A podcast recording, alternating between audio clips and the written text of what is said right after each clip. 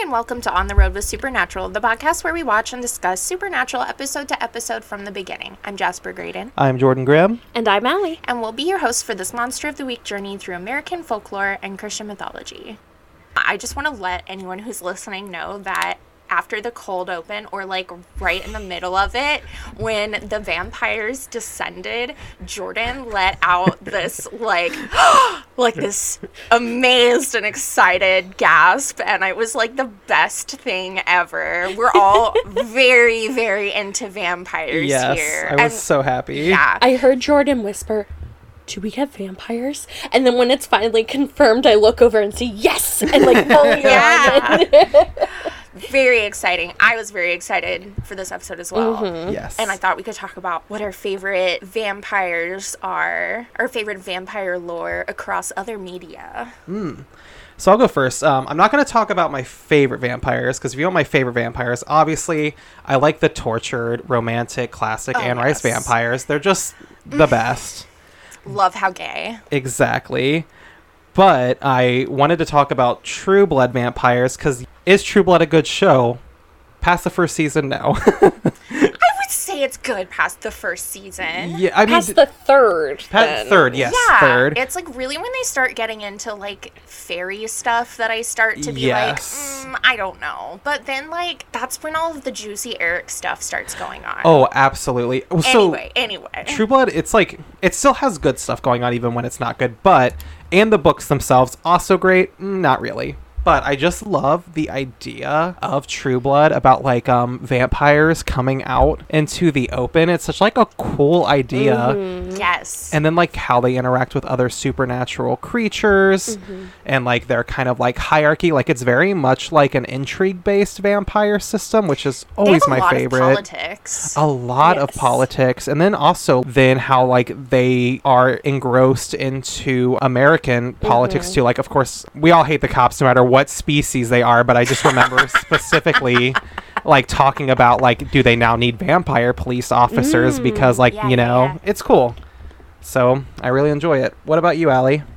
My heart goes out to the little vampire. the littlest vampire No, the little vampire. oh okay yes yes It's the movie with the little blonde kid who's in like Stuart Little. And he goes to Scotland and there are vampires and there's one that has like black spiky hair and hangs up upside down that's his age. Oh my god, wait. I thought this was like an early 2000s, late 90s fever dream. That's real? Yes. And then there's I thought I made that up, like the troll in Central Park.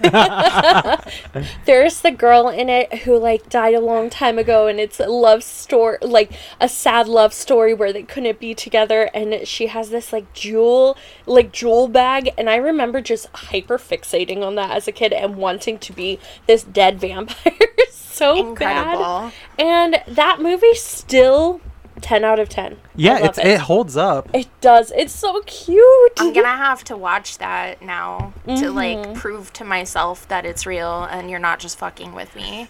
I am such a big fan of any early 2000s, late 90s weird, creepy stuff, and that one's creepy and cute, and it, oh, just perfect. Yeah. It's perfect. What about you, Jasper? I'm like Jordan. My favorite is always gonna be like, you know, the Victorian Gothic style Byronic vampire. And in particular, Lestat was always Oh, my yes. favorite. Oh my god. So gay. I remember reading that book and being like, wow, being gay is awesome. And like there was this scene where he's like hunting wolves. I don't know. I, I have to I haven't reread that in a while. But actually what I want to talk about instead is it's the a vampire series by Octavia Butler, which she never finished. The first first one is called Fledgling.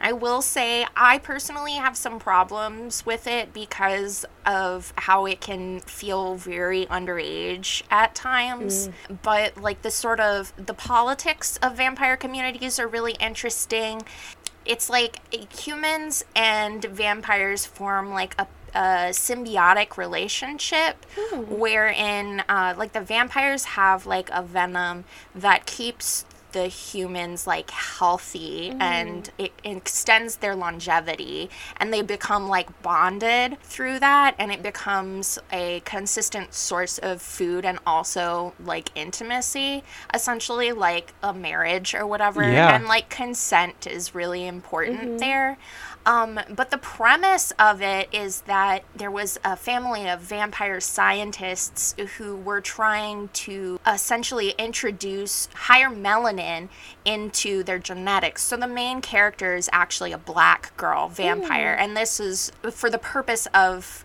eliminating their inability to be out in the daylight. And I just mm-hmm. thought that was That's a great concept. So cool. Yeah. Yeah. and all the politics are about like the old world vampires from like, you know, Eastern Europe versus mm-hmm. like these new like scientific like wanting to join human society t- type vampires. It's it's mm-hmm. super interesting. It reminds me a lot of F. Scott Fitzgerald-esque like north versus south industry versus mm, agriculture mm-hmm. kind of thematic content but like updated and taking race and like all of that into account. It's just very very cool. I actually am glad you brought up that book because there's been a lot of talk online, especially right now, about like black exclusion, especially from Stephenie Meyer in like Yeah. the Twilight books. So yeah, that's one. If you want to read like a black vampire story, you can go with Fledgling as a starting Gilda point. stories also Our Gilda stories was the other one. Yes, yeah I wanted to talk The- about. the rules the vampire rules for gilda stories are much much more classic Mm. vampire rules as far as like daylight and blood drinking and stuff like that yeah, so also very lesbian. so you like there's some- lesbians, it's Gilda stories for Yes. you, baby. so yeah, there's some recommendations for anyone who's out there wanting to delve into that. Ugh, I just love vampires. They're just so good. They're so good. Yeah, actually, um, one of my earliest vampire memories is being like three years old, and my dad dressed up as Lestat for Halloween, and it was like he was obviously very passionate about this, and he had like that gilded embroidered gold um, vest with like the long blonde curly hair. Oh my god. And I just remember that, like, being like, I want to be that one day. Sadly, it was a Halloween costume. But one of my earliest memories of my dad, weirdly. Wow. mm-hmm. That's incredible. I used to bite my sister until she bled. So maybe that counts. Which sister? The older one. Oh, Nicole. Fuck Nicole. She doesn't listen. She's admitted to not listening. yeah, True. fuck you, Nicole. We're cool. People like us. Shut up. Some people. Shh. Today's episode is season 1, episode 20, Dead Man's Blood. The one where the boys finally tell John to shut the fuck up. This episode was written by Cathryn Humphris and John Shiban and directed by Tony Wharmby. It originally aired on April 20th, 2006. 420.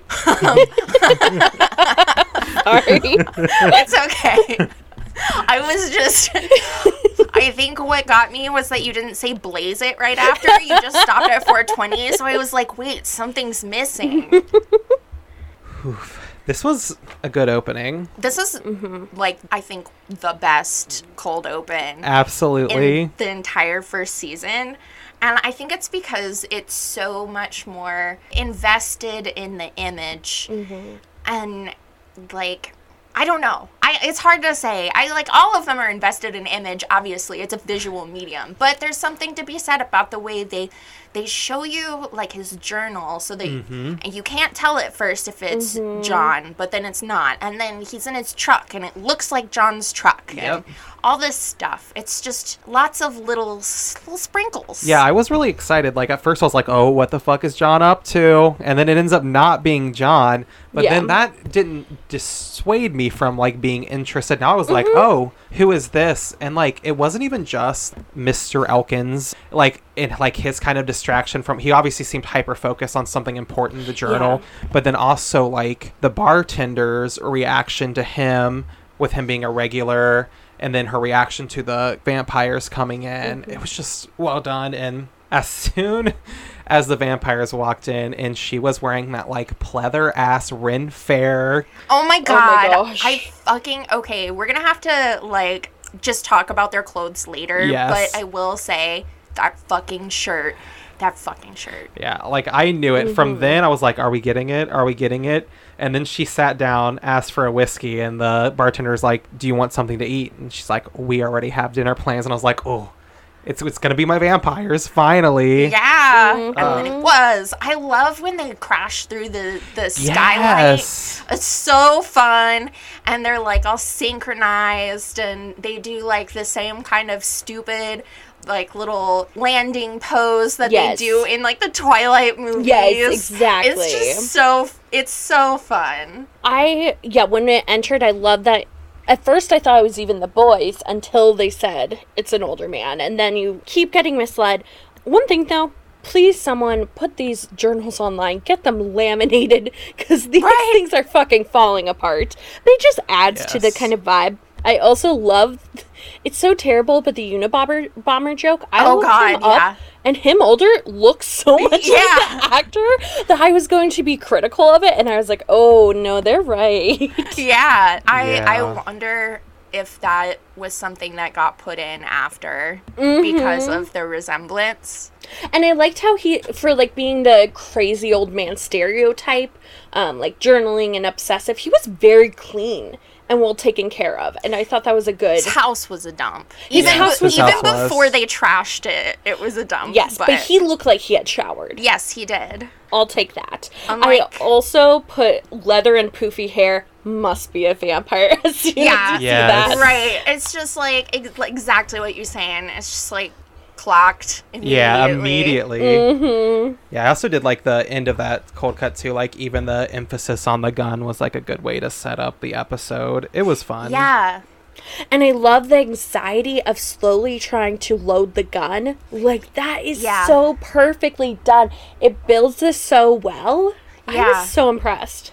Yeah, no, it's really good. It, it's like that sequence could be like a little thing by Mm-hmm. itself. Yes. Yeah, that doesn't often happen. It in this show No. almost never. so then when we cut to Sam and Dean, they're neither on the phone nor are they asleep. Yeah. And they're in daylight and we can tell it's daylight and we can see colors. I was like, wow. And they call back to talk about Sarah and say that they could go back and see her again. Yeah. They I- rarely have carryovers, so Yeah, with that kind of thing. Yes. Yeah. Uh, were you surprised to see that mentioned so soon? Absolutely. I was like, huh. I had to even think for a second, like, who Sarah was, because I was just not expecting them to reference another episode. Like, when I'm going into these shows. Right. Yeah. Mm-hmm. Because sometimes I feel almost like you could reorder these, or sometimes I even feel like these episodes maybe have been reordered. I think we've talked Mm-hmm. about that before. Yeah. But this time it's like actually showing, like, no, they're paying There's a little some bit of continuity attention. going yeah. on. What did you think of Sam's reaction in that moment? Was it what you expected? Yeah, I, I had pretty much expected Yeah. him to kind of It's sad. It is sad.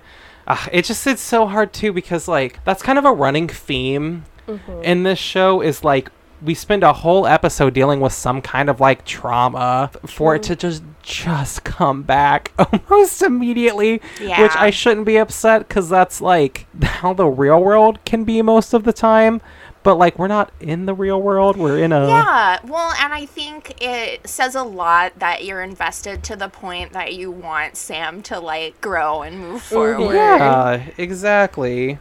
We go from that scene to quickly back to the scene at Elkin's house. Yeah, and I this is one of those scenes hmm. that I really like. I love mm-hmm. when they do the investigation of the crime scene. yes. And they really highlight um, their attention to detail. I mm-hmm. because I think sometimes there's a tendency to have them like sort of bumble and mm-hmm. like accidentally find stuff, but they feel very like keen and like they know what they're doing. Yeah, I actually wrote down like in that scene that they feel like professionals, which I just love when they feel like professionals Yeah. to me. Like I'm watching a show about like paranormal hunters. Yeah. And they've been doing this for a very Uh, long time. yeah, it's literally their life has been dedicated to this. Yeah. And I love how we get the details like the salt in a ring, um, the chaos of the mess, and then Dean immediately knowing to scribble over the wood indents. Yeah. Um, I do think just it, it doesn't take time to add those details. It was so fast, Mm-hmm. and Yes. yet it adds a lot when you see them, like Jordan said, being professionals. yeah, it's a, it's a lot of texture. Mm-hmm. Yeah. At first, I was like, oh, they're going to put a piece of paper on some random blood, and it just happens to be a message he left. But then I, like, thought about it, especially in, like, context of how we figure out how the vampires kill. And then later I'm like, oh, the vampires in this will, like, drain people and, like, leave them to pretty mm. much die until they are mm. bled out. So I'm like, he probably did have time to, like, write Yeah. a message. Another thing I like about that investigation scene is the dynamic between them. We've talked mm-hmm. about how sometimes it can feel like, oh, this is a Dean episode or this is a Sam episode where one of them is really doing most of it while the other is just like doop de doo, I'm in the background. But they're very balanced here. Yes. And there's a back and forth, and they both have their areas of expertise and they're mm-hmm. working together really well. Yeah, this was definitely an love to see. episode where they utilized their cast. Mm-hmm. Yeah. This was a The Boys episode, and I really enjoyed that. Yeah, the boys are a team. Mm-hmm. They're a team. I kept writing that in my notes. So I think now we can finally get to where John we Jump got the scare. swerve. yeah, the JDM jump scare. Yes. Jordan like yelled. I did.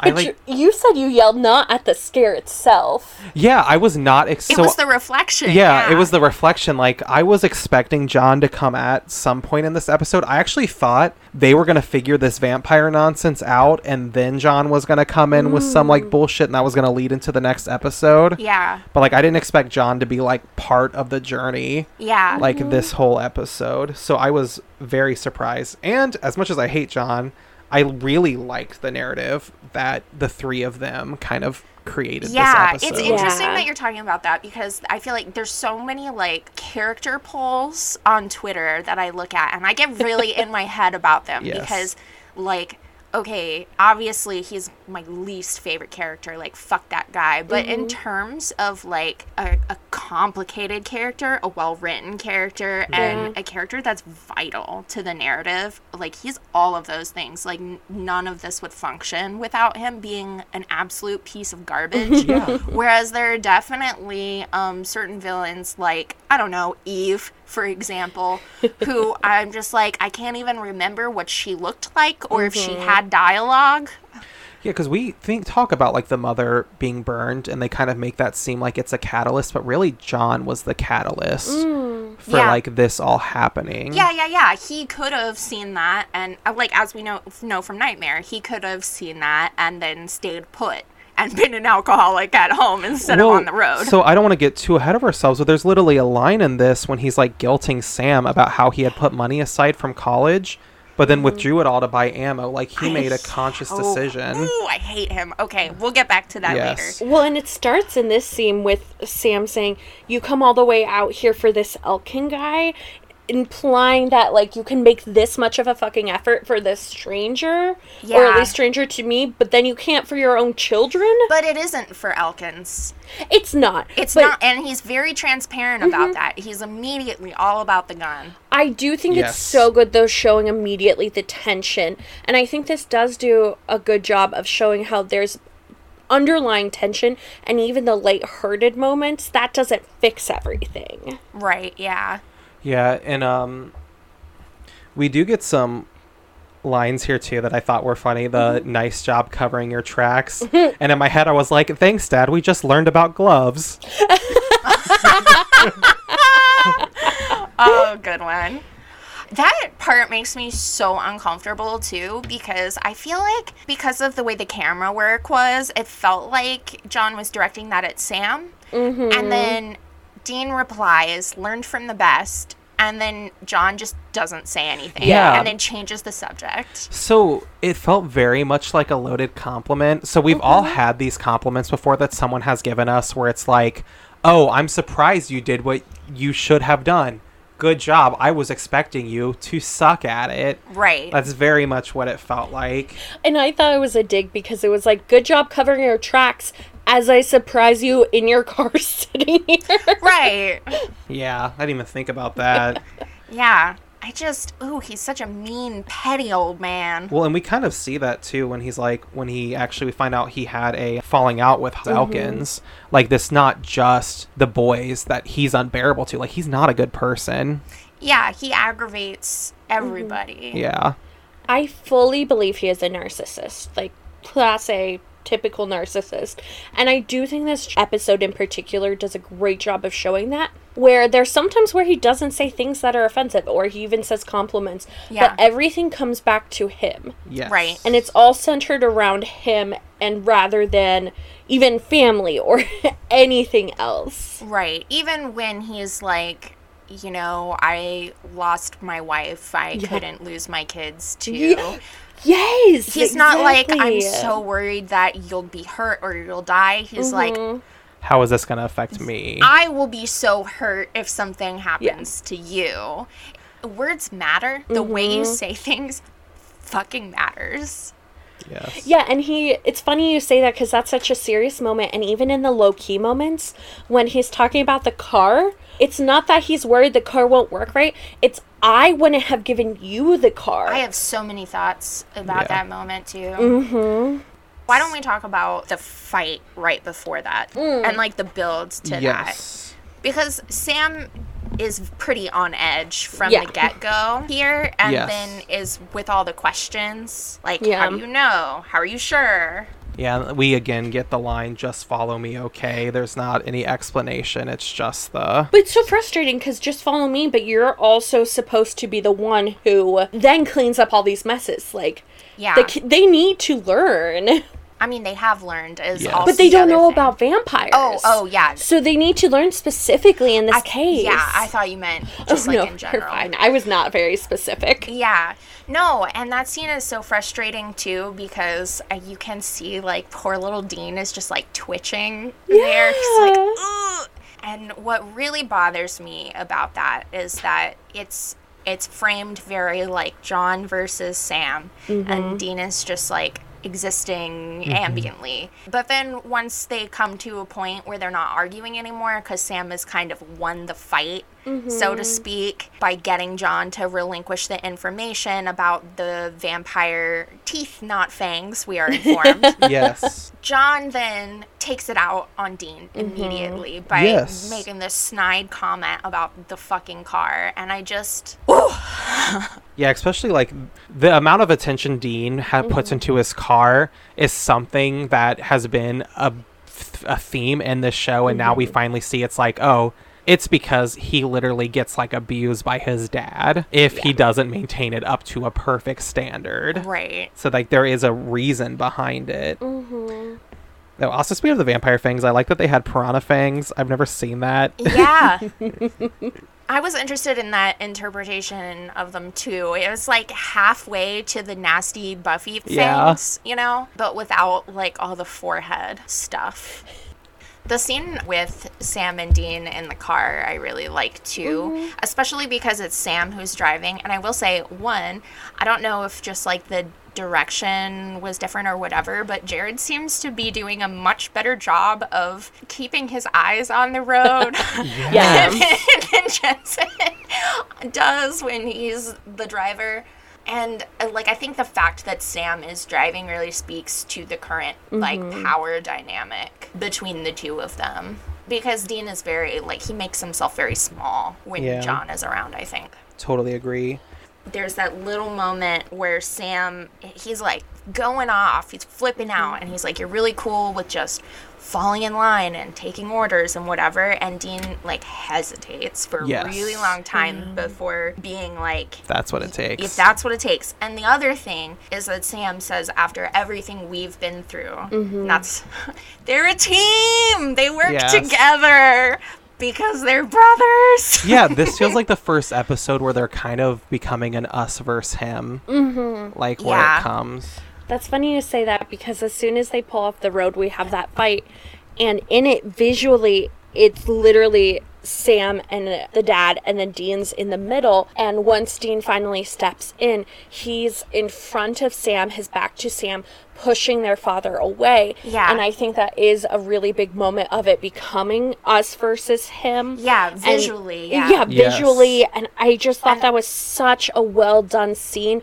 where he is in the middle. There's no other visuals you see Mm-hmm. until he physically s- stands with Sam in front Yeah. of Sam to protect him. And then on top of that, he has the line directed at John, where he's like, "That means you too." Mm-hmm. Like when when he's like, "Stop," Yeah, no, absolutely. and and both of their faces are like, "Whoa!" when So- he says that. So I do want to um, backtrack a little bit, Sure. because I want to talk about the vampires. So before, Oh yeah, yeah, yeah. so before we have this fight that we just talked Mm-hmm. about, we of course get the scene where they the vampire lays in the road, kidnaps Mm-hmm. the people. The fight with Dean and Sam and John ensue, but then we get to now some exposition of the vampires. I like that the first introduction of vampires is like the classic hedonist Mm-hmm. vampires. Yes. I'm just such a sucker for that. Me too. Felt like the Lost Boys. Yes, it was Mm-hmm. like it was like an updated like instead of like hair metal like glam rock stuff, it was Yeah. like sort of grunge punk aesthetic going on. Oh, this means we can talk about the clothes now. Okay, I'm obsessed with Kate's pleather top with Yes. the um with the corset laces in the front that make a peplum waist. I was just like I'm losing my mind here. And she also has like the silver cross so Uh-huh. you know right away that silver crosses nope. And she's wearing fucking cowboy boots. Yeah. I just fucking love her. What an icon. The only thing wrong with her outfit were those god awful press on nails. Yes. Mm-hmm. I, I very much like that she was like a goth punk from Colorado. Yeah. I really liked too in the when we first the very first intro we get of their little like enclave is like one of the vampires doing some like really bad dancing and at first Oh I my was like they have a vampire stripper I'm like stripper stripping has come a long way since 2005 but she wasn't a stripper. She was just dancing for her own enjoyment. So you know vampire do it. Yeah. do what you want.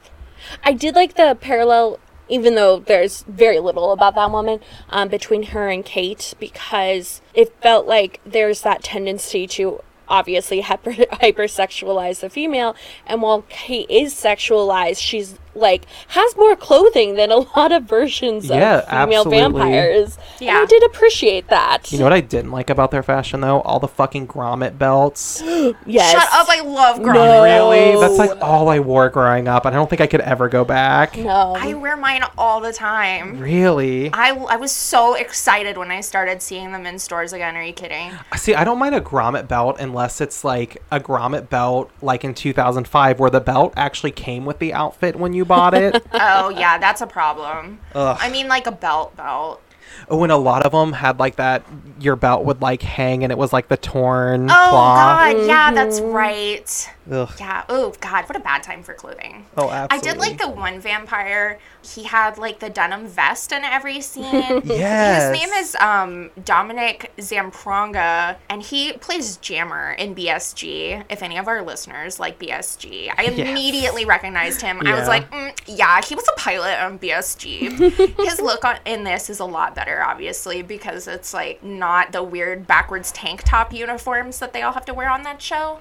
But yeah, I just love like the studded vest. Like that's such a like a timeless Yeah, I'm look. down I still wear vampires. mine. So I did want to talk about um like the Jero Jared Leto vampire Gosh. that Oh, like comes in. Yeah, Luther. I He's like the leader. love that whole scene. Like even with Yeah. the sexual assault stuff that happens at the end, Mm. like obviously it's gr- like gross and horrible. But I think just the way that like he emphasizes family Yes. is just so perfect. Mm-hmm. I thought for this, was episode. probably one of the best parallels that we've had. Well, mm-hmm. there's Yeah. specifically a line. So it's kind of like Luther has already learned the lessons that like John still needs to mm-hmm. learn. right. Because he literally says revenge isn't worth it if you end up dead to Kate after she steals the gun. Yeah.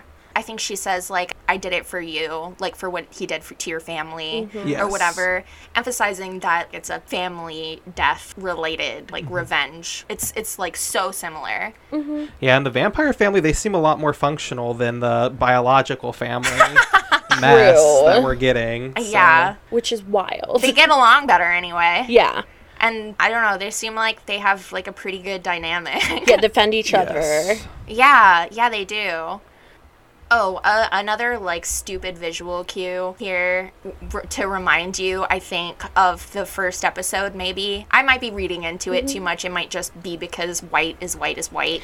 But, you know, they have the woman mm. and she's wearing the white shirt and mm-hmm. then she's turned into a vampire and then the white shirt is covered up like she's wearing like a jacket Yeah. Mm-hmm. Completely obscuring it and you know the the loss of innocence going mm-hmm. on very Yeah. classic vampire stuff I do like that she looks like she was a vampire before she even got turned. oh my They have a god she looks like the classic like Yeah. human girl vampire groupie main character of like mm-hmm. any YA vampire romance Yes. including Twilight so we had started to talk about this a little bit, Mm-hmm. but after this vampire scene, that's when we have like the big fight between Mm-hmm. Sam and John. Yeah did you want to talk about the fight itself and not just Dean in it Yes, they're literally arguing about like the lack of information and what infuriated me so much. I read it wrote it in all caps is that the fight is about not telling what this gun does. And John is so adamant about not telling, but then they show Yeah. up to fight like Yeah. th- deal with the vampires during daytime and then John immediately tells them no reservations. Like he, it just felt like he is purposely withholding things just to mm-hmm. be a little butthole. yeah I thought it was to manipulate, to be Well, like, it is to manipulate, yeah. like I couldn't give you the time then, but now that I might die, now I'm gonna let you know so you feel even worse. I did look up the Colt and try to find if there's any legends around it because you all know about the Winchester house, correct? yeah mm-hmm. But so there's all that stuff with a Winchester. Samuel Colt, the guy who like created the Colt brand of guns, yeah he was very rich. He was known for early use of the assembly lines. He used product placement in paintings to become rich. In the first 25 years, he made 400,000 guns. First 25 years of production, and things like the Mexican American War helped to continue his livelihood. Two quick things about him because he was kind of a douchebag. Mm-hmm. In the church built to honor his three lost kids that his wife created, there were even gun and gunsmithing tools built into the marbling, Oh. because of course. And then a quote from him. I think this it goes with, well with John Winchester. The good people of the world are very far from being satisfied with each other, and my arms are the best peacemakers. I fucking hate him. I hate him. Gross. So while there's no legend, I did want to shout out to just another asshole American male. Perfect. Keeping in line with tradition here. Exactly. I'm sure him and John would be buddies. So after he kind of tells them about like the point of this mission is to get the gun, I really like with the vampires in this episode how like they have their own rules for being vampires, but they don't subvert it so much. Like it doesn't not feel like a classic vampire, and it's almost kind of fun to see the difference. Like I really like when they walk in and they're all sleeping in hammocks. I don't know why I found that so funny. Just a bunch of little vampires swinging in their hammocks. Right. It reminds me again of the Lost Boys. Yeah. For anyone who hasn't seen that, they're they're more like bats Mm-hmm. in the Lost Boys, and they hang like bats Yes. um, to sleep during the day. They don't do the coffin deal. So them hanging in the hammocks was The like a, yeah. yeah. They, yeah these vampires felt like pretty inspired by the lost boys Since we're talking about subverting the norms, do you want me to go over the history a little? Yeah. Yeah, let's, let's talk do it. about the norms. Of The norms. The lore. I love that. So, vampires, like many other le- legends like werewolves, it's from all over the place. There's always the stories of like Vlad the Impaler being heavily influenced uh, for it. But I'm not going to go too much into the background because I think the adaptations are the more important or interesting parts. It could have come around from the plague when mouths would have bloody lesions and pulled back gums. and they needed a blame for the p- plague. Uh, they didn't understand science so well, so that was Sure. an easy way to do it. Um, it also could be partly due to rabies or porphyria, which you can relieve by injecting blood into your veins, and it causes sensitivity to light. But there's not really firm characteristics because it really depends on adaptations and legends depending on where you are. For instance, getting rid of them can be things like iron, decapitation, rock in the skull. After you kill them, traditionally you put a rock in the skull so they can't further bite anyone. Oh, in the mouth. Yes, yes. Okay, I was like, But it like I was sticks thi- out. because you said skull. I was thinking like they bust open like the mm-hmm. oh, Brain. Oh no, no. yeah. Um, you can bury them upside down so that they'll keep digging downwards Oh. since they're still alive. Rods or iron in the chest. Yeah, that's the one that uh, Mm-hmm. yeah, I think a lot of people are familiar with. yeah, and salts over like doorways and windows to Yeah. protect yourself. Which Also- is interesting because in in this they specifically are not bothered by salt on the windows or doors. Yes. Yes, I love what they're not bothered by in this. And then one thing I found so interesting garlic has sulfur in it, Yeah. And it also is bad for porphyria. Oh, So that might be part of where the garlic part comes from. huh. But my favorite part of all of this, I want to talk about Carmilla, which have you both read at Yes. least part? It's by Sheridan Le Fanu, who is Irish. It was written in 1872. It never directly says homosexuality is antagonistic, but it's heavily implied in this Right. text. It follows the story of a doctor, and it's the first occult detective in literature. Really? Yeah, which I'm fascinated by. Huh. And she preys on young women. Um, Dracula was heavily influenced by this. Yeah, with some fun um, xenophobia Mm-hmm. Yes. and Yes. um, anti-Semitism Yes. sprinkled in there.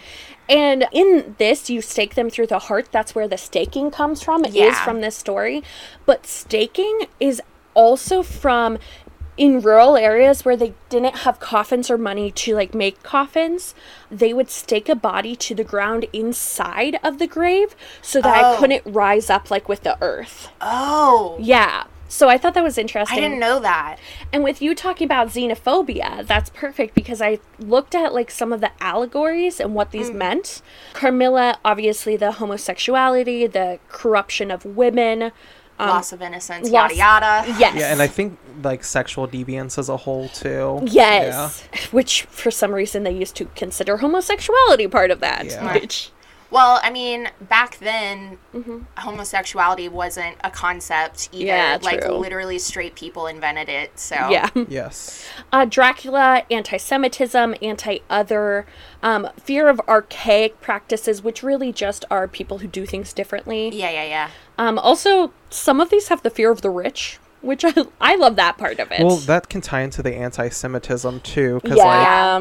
Well, Yeah. I'm thinking like also though like dynasty. Mm-hmm. Um, Yes. because that's something like that's heavily featured in like Anne Rice vampires and even in Twilight. It's just like they Mm-hmm. Accumulated wealth from literally not ever dying. yes. yeah.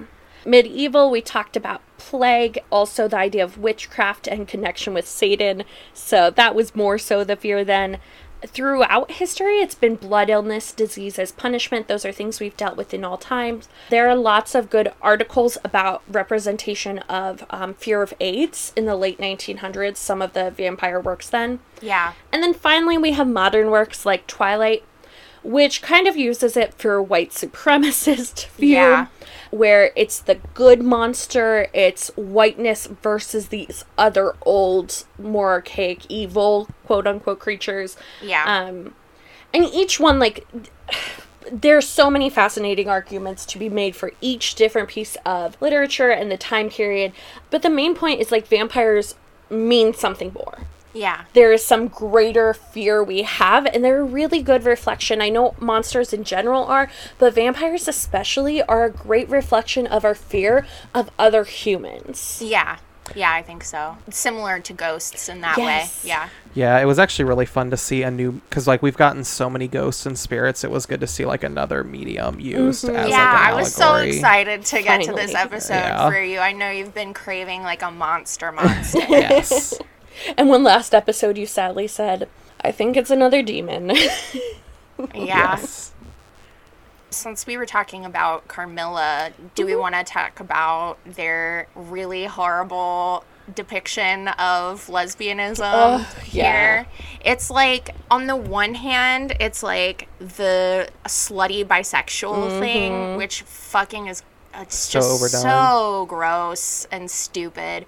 But then on top of that, it's like the sexual assault of Yeah. yeah, it, it's it's the woman on woman sexual assault that really like fucking pisses me off, like more than anything because it's the first homosexual kiss. In mm-hmm. fact, I don't think there are more than like a handful in the entire series. Mm-hmm. And you know, the fact that it's not consensual is just like it, it really feeds into the stereotype of sapphics mm-hmm. as predators and because of the fact that she's also a predator monster Yes. in this they like double down on it yeah so fuck you writers for this episode and literally, cathryn and john fuck you fuck you.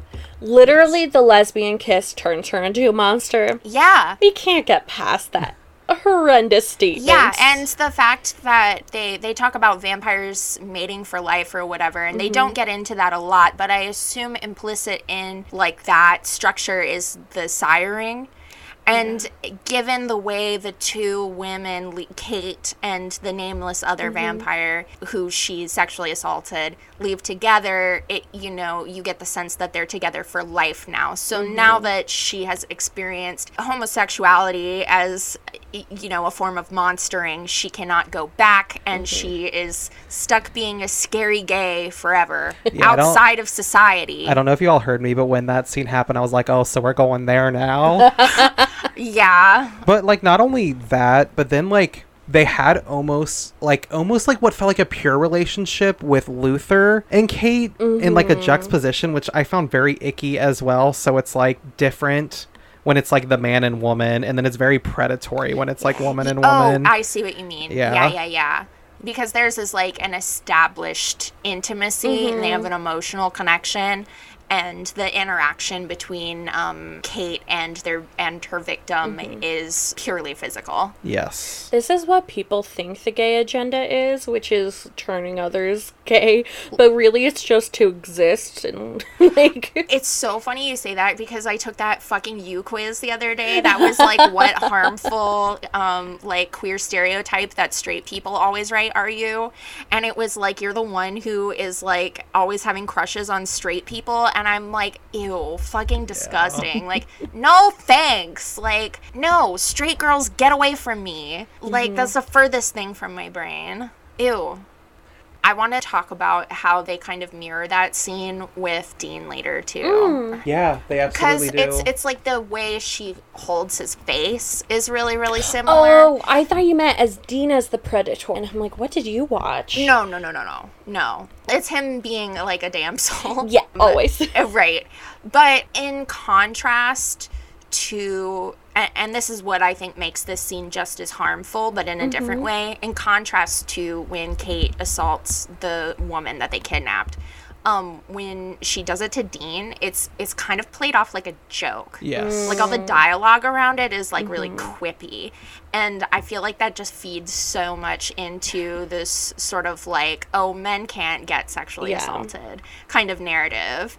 And like, he's obviously uncomfortable, you know? Mm-hmm. So I don't, like, it just really pisses me off. They, they like really did the most to make me mad this episode, It's you know? It's actually really funny you bring that up because with this show, I've realized a lot, and not only this show, I've like also been rewatching older movies that I haven't seen in a long time from like my childhood, and it really shows like as a when I was a younger person, like I didn't necessarily know all of these tropes I was constantly being exposed to. Mm-hmm. yeah. Because like when I was watching this episode, I was like. That scene in particular felt like all too familiar, which was so Yeah. crazy to think about. yeah. And it's still happening. Like I was watching a TV show the other day that it's new and has a 90% over 90% on Rotten Tomatoes. It's called like Teenage Bounty Hunters or something dumb. Oh yeah. It starts with a scene where a man is sexually assaulted by a woman, what I would consider at least gray area. So and and that's something that people don't question because we're fed it so many times. Yeah, I wish we could say after these like what almost 20 years Yeah. since this show we've grown as a society. Some ways, but not this one sadly. The Colt itself. Yeah. Did you notice what it says on it? I was going to ask you. Oh, good. I was sure is- that you checked. That's always like my favorite stuff. It says non Tamebo Mala, which means I will fear no evil. Oh. I think that's a super cool detail.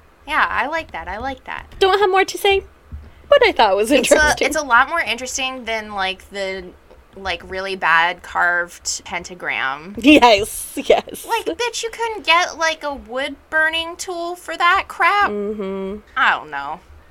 I actually am ready to talk about the next scene, which is a super infuriating scene to me, which is where now, after they've left, John ex- narrowly escaped, and they're all reconvening in the hotel room. Dean gets sent off to get the dead man's blood, and it's we're left Yeah. with Sam and mm-hmm. John. And you know, that's when they finally get to talk. You know, Sam is all teary eyed. He John is like that, you know, we're so different. Sam's like, you know, we're actually not. And then that's when and this feels people who have been like victims of abuse, this mm-hmm. all feels all too familiar. The whole story about the savings account.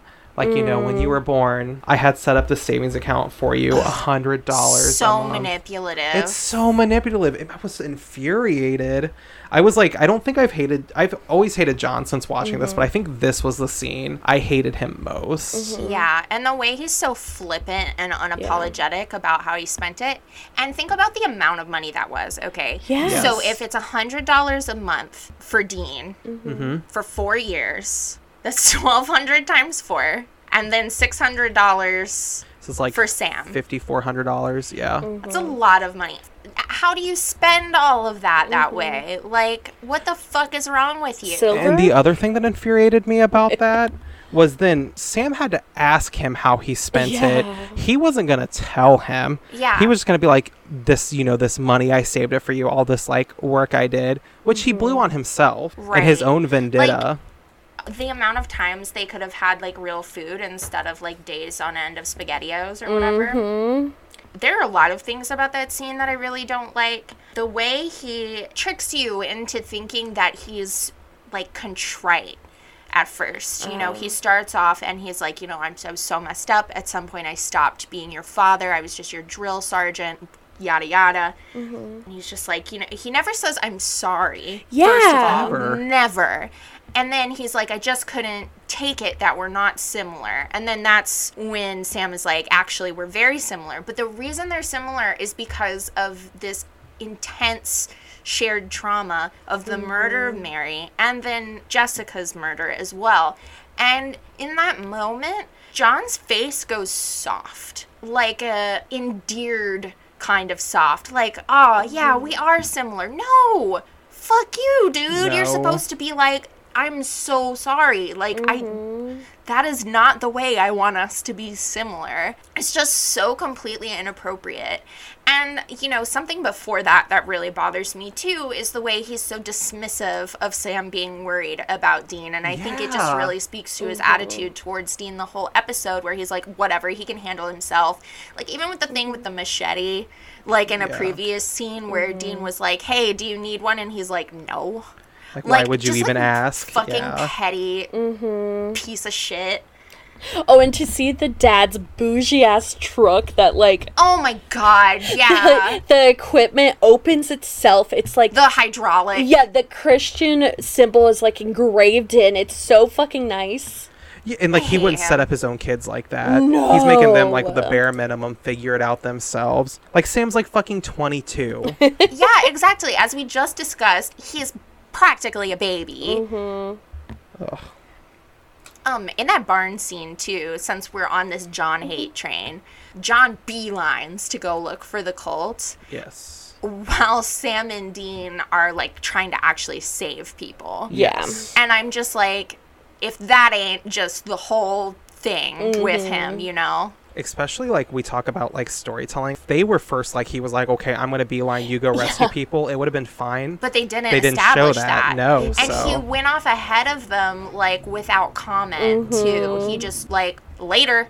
And I think that's an intentional move Mm-hmm. to show how Sam and Dean operate as a unit. And he's just trying Mm-hmm. to be John Winchester, you know? Rogue.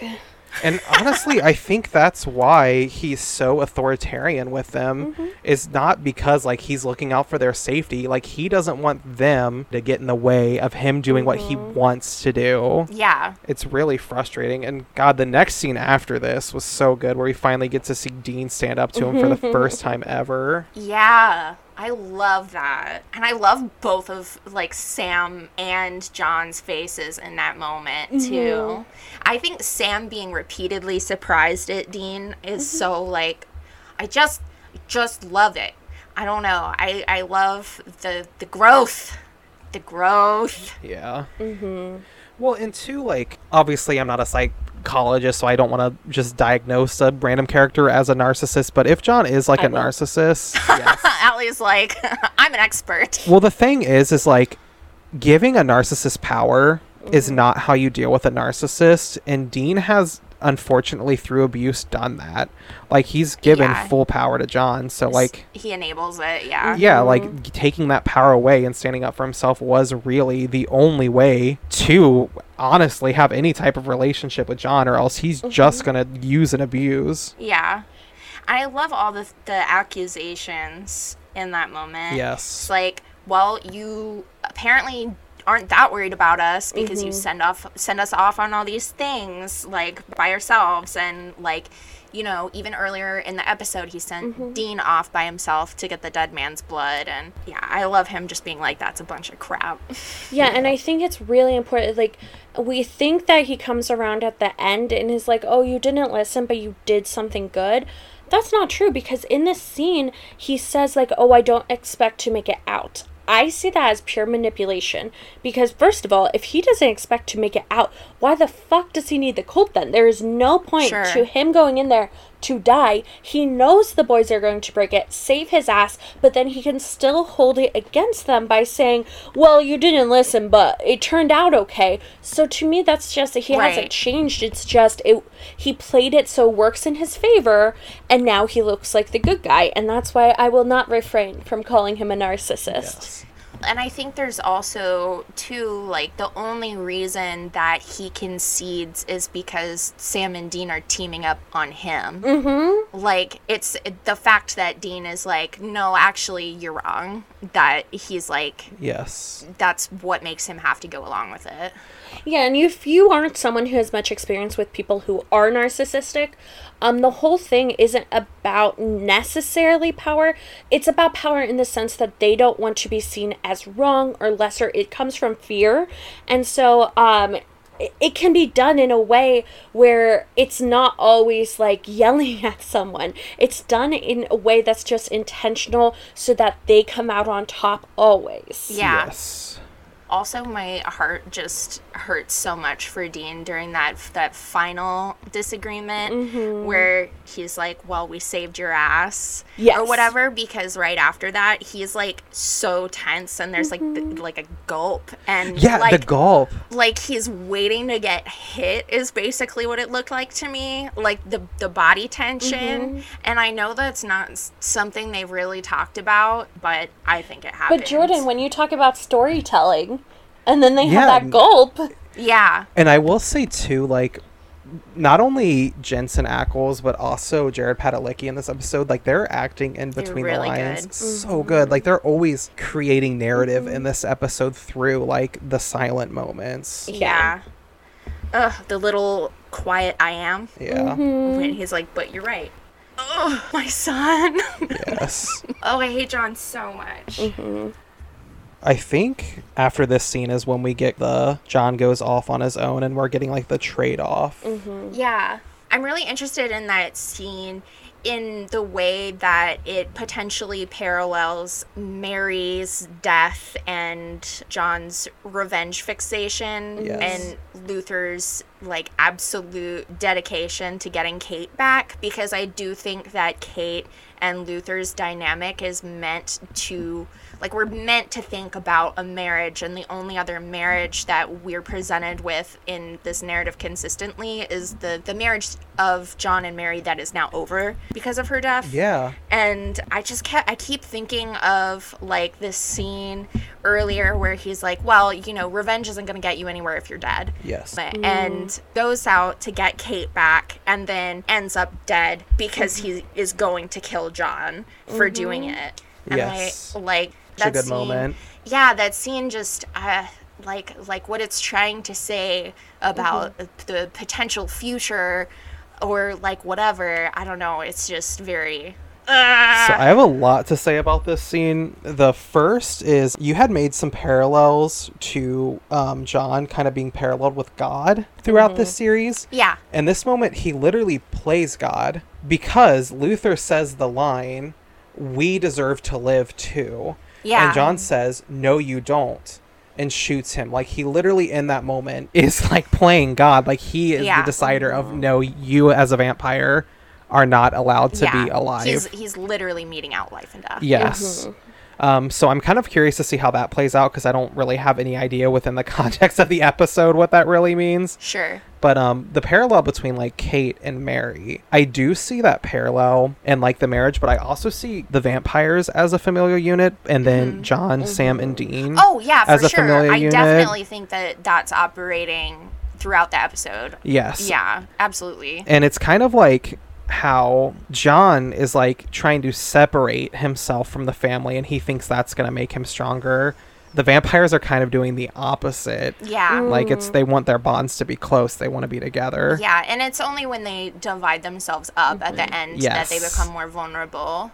Which kind of then parallels in the we're better as a family line Yeah. after this. Mhm. Yeah, I thought that was like that scene was like such a good scene. Excellently mm-hmm. done. And it was also like I think the second time we saw John actually being a hunter and like he's kind of been built up as this legendary hunter and then he like mm-hmm. really bumbles it there. Yeah. The only time we see it. But I think that was necessary. Yes. Like like I understand. Like it's stupid, but I, like it was mm-hmm. narratively necessary so that he could get his ass saved. Yeah. Yes.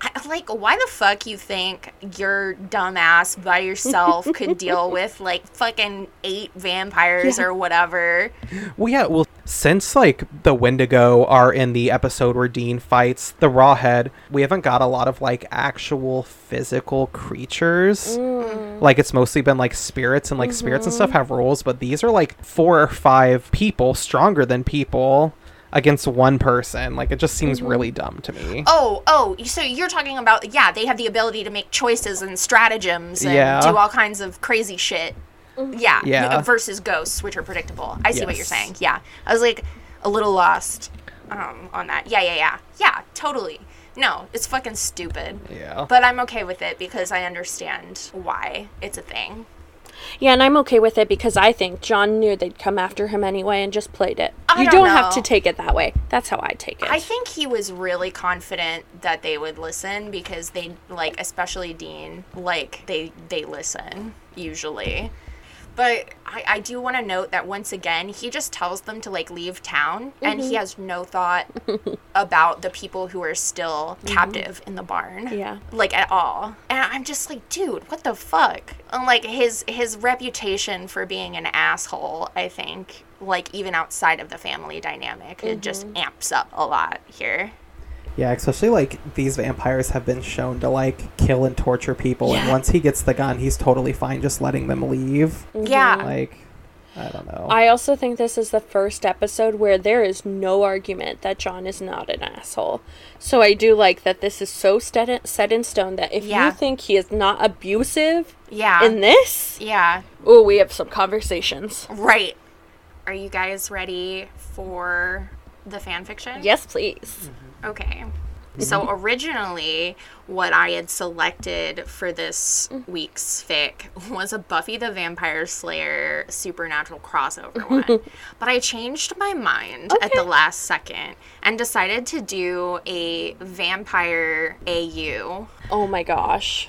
because I just keep seeing people like tweet about it lately, mm-hmm. and I'm not personally really interested in AUs, but I do love the whole, like, you know, Victorian Gothic 19th mm-hmm. century thing. It's, you know, the Byronic hero and the big mm-hmm. Gothic castles and the fog and the.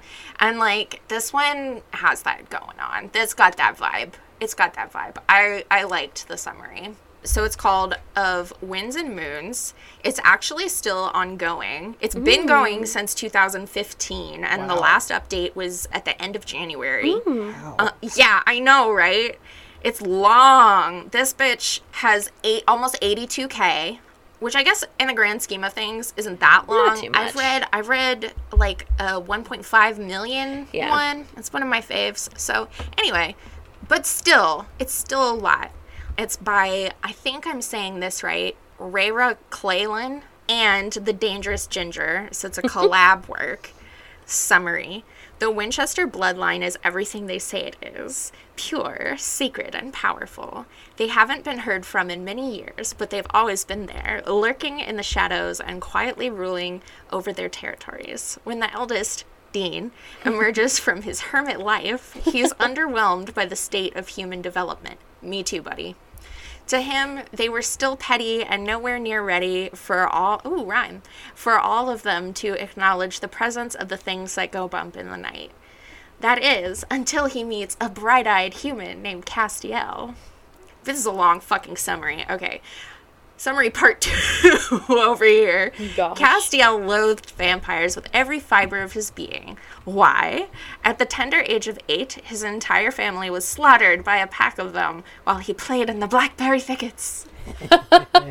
His absolute worst nightmare would be to be turned into one. He'd honestly rather die. So when he wakes up from a near fatal heart attack, newly turned, he's furious. Though the tension between he and his new sire is high, they'll soon be forced to work together to save the rest of the human race from an evil neither of them have ever seen before. Dot dot dot. Oh, That I sounds like fun. That was a cute I summary. know. I'm so like I'm like you know being goofy or whatever, but mm-hmm. like if this weren't like a Dean Cast fic, I would probably want to read it to be honest. Also, I just I'm just weird about AUs. I'm sure it's fine.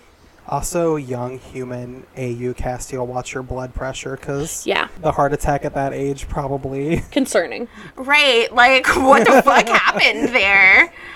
All Very right, cute. you guys want to hear the tags on this one? Oh Sure. yes, please. I'll start with relationships. There's Dean Cass, obviously. This is a Mm-hmm. Sam Jess one. Mm. Some Oh. people will be excited to hear. Jess is very well loved Mm. on Sam For Stan her like Twitter. minutes So. Yeah. yeah. She was good for what she was there for.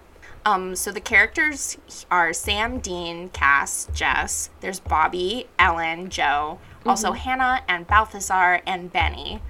Additional tags are AU Vampire, Slow Burn, Dreams and Nightmares, Panic Attacks, Past Character Death, Past Alcohol Abuse, Self Hate, Blood and Gore, Dark Themes, Past Violence, Fluff Banter, Hurt Comfort, of course. Of course. Always. Angst with a Happy Ending, True Mates, and Virgin Castiel. Ooh, Because it's a vampire fic, so of course. Of course, there's a virgin.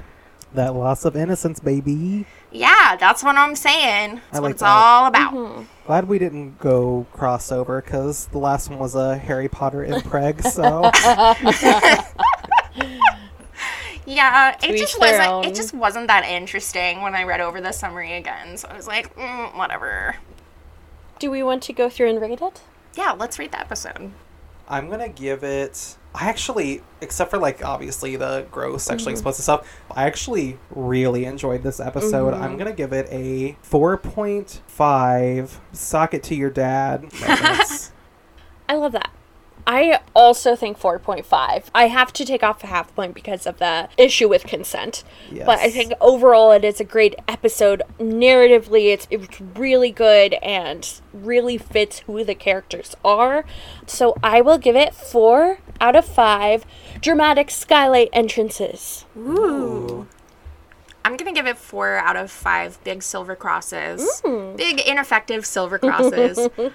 yeah, I, I think like this is a really, really well crafted episode. Like the final result of all of the effort of everyone who worked on it is really good. I just the gratuitous amounts of sexual assault mm-hmm. and you know homophobia and misogyny here, just like all packed in together, was really a lot for me to handle. It just makes me, I'm like still seething a little bit. Although mm-hmm. I will say I was very wound up about something else in my day before we started this. So, Jordan, what do you think will happen next? Oh, well, I think this time it's kind of obvious for once. Mm. It's time to go get the big bad. Shoot him with Mr. Gun. Mr. gun Mr. gun you crack me up. Thanks for tuning in to On the Road with Supernatural. Our theme music was composed by Anthony Ployhar, and special thanks to Sophia London for our logo. If you're having fun, hit us up on Tumblr, Instagram, or Twitter at OTR Supernatural, or contact us by email at ontheroadwithsupernatural at gmail.com with any questions or feedback. That's all for today. See you next time in Salvation, Iowa. Bye. Bye. Bye.